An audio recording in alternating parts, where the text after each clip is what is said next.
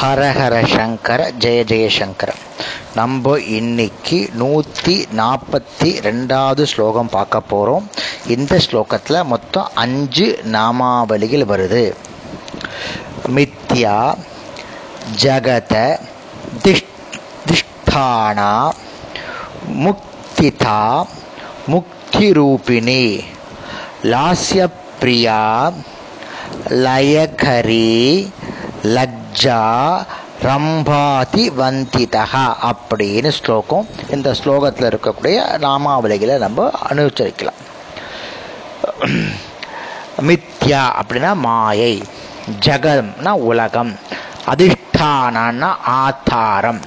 மாய பிரபஞ்சம் நிலை கொண்டிருப்பதற்கு ஆதாரமானவள். அதாவது பொய்யான உலக தோற்றத்திற்கு அதிர்ஷ்ட சுத்தமான அதிஷ்டானமாக இருப்பவர். அதாவது என்ன சொல்ல வரோம்னா ஒரு முத்து சிப்பி இருக்கு. தூரக்கேந்து பார்க்கறச்ச அது வெள்ளி மாதிரி தெரிகிறது. அது தவறு எப்போ தெரியும்? அந்த வெள்ளியை நேரடியாக பார்த்தா தெரிஞ்சிருந்தா தான் இந்த முத்து சிப்பி வெள்ளி இல்லைன்னு தெரியும்.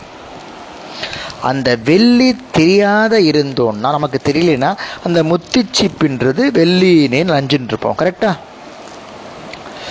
பொய்யாக தோன்றிய வெள்ளிக்கு பொய்யாக தோன்றிய வெள்ளிக்கு முத்திச்சிப்பிய அதிஷ்டானம் அப்படின்னு உணர முடியாது இல்லையா?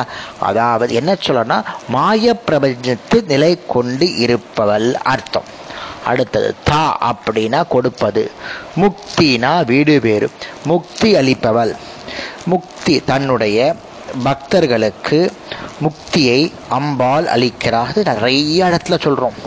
அம்பாளுடைய நாமாவளியை ஒரு தடவை சொன்னாலே ஒரு நாமாவளியை சொன்னாலே முக்தி கிடைக்கும் அப்படின்னு நம்ம பலஸ்ருதியில் பார்த்தோம் இல்லையா? அதான் அதுக்கு பேர் முக்திதா அப்படின்னு அர்த்தம். ரூபிணி வடிவ வடிவமான முக்தி வடிவானவள் முக்தியை ரூபமாக கொண்டவள். ஆத்மஸ்வரூபம் அஜானத்தால் மறைக்கப்படுகிறது. அந்த அஜானம் போட போனவுடன் ஆத்மஸ்வரூபம் தெரிகிறது. தெரிஞ்சு ஆனந்தம் ஏற்படுகிறது. இதுவே முக்தி அல்லது மோக்ஷம். இந்த ஆத்ம சாட்சாத்தார ஆத்மானந்த ரூபமாக அம்பாள் இருக்கிறது. அதாவது நம்மளுடைய ஆத்மஸ்வரூபம் இருக்கு இல்லையா? நம்மளை அஜானத்தால் அப்படியே மறைச்சிட்டு இருக்கு வீடு பேரு சம்சாரம் சமாச்சாரம் வாழ்க்கை நிறைய விஷயங்கள்னால நம்மளை ஆத்மஸ்வரூபம் மறைஞ்சுட்டு இருக்கு மறைக்கப்பட்டு இருக்கு இல்லையா? இந்த அஜானம் போன உடனே அந்த ஆத்மஸ்வரூபம் வந்து தெரிய ஆரம்பிக்கிறது ஆனந்தம் அடைகிறது அதுவே மோக்ஷம் அதுவே முக்தி. அப்போ லாஸ்ய அப்படின்னா நடனம் பாவங்கள். லாஷ்ய பிரியானா லாஷ்ய நடனத்தில் நடனத்தில் ஈடுபாடு கொண்டவள். நாட்டியத்தில் பிரியம் உள்ளவள் அதாவது இதில் என்ன சொல்ல வரேன்னா இங்கே அம்பாள் தானாகவும் ஆடுறா. அம்பாளுடைய சபையிலே மற்றவர்கள் நடனம் ஆடுவதை கண்டு கழிக்கிறான் இப்போ சாதாரணமாக நம்ம ராஜா சபையில் வந்து நிறைய பேர் அழகாக ஆடுவா ஆடி கலைஞர்கள்லாம் நாட்டு கலைஞர்கள் ஆடி சன்மானம்லாம் பெறுவா அதே மாதிரி அம்பாள் சன்னி சன்னதியிலையும் கீதம் நாட்டியம் முகலி முதலிய வந்து உபச்சாரங்களாக அர்ப்பணிக்கப்படுகிறது. இன்னும் சில கோயிலெல்லாம் பார்த்தா தூப தீப பண்ணுனா பாட்டு பாட சொல்வா நாட்டியம் பண்ண சொல்வா அவ்வளோ சிறப்பு வாய்ந்தது இந்த நாட்டியம். அதில் அம்பாளுக்கு பிரியம் உண்டு. அதனால லாஷ்ய பிரியா அப்படின்னு சொல்றது.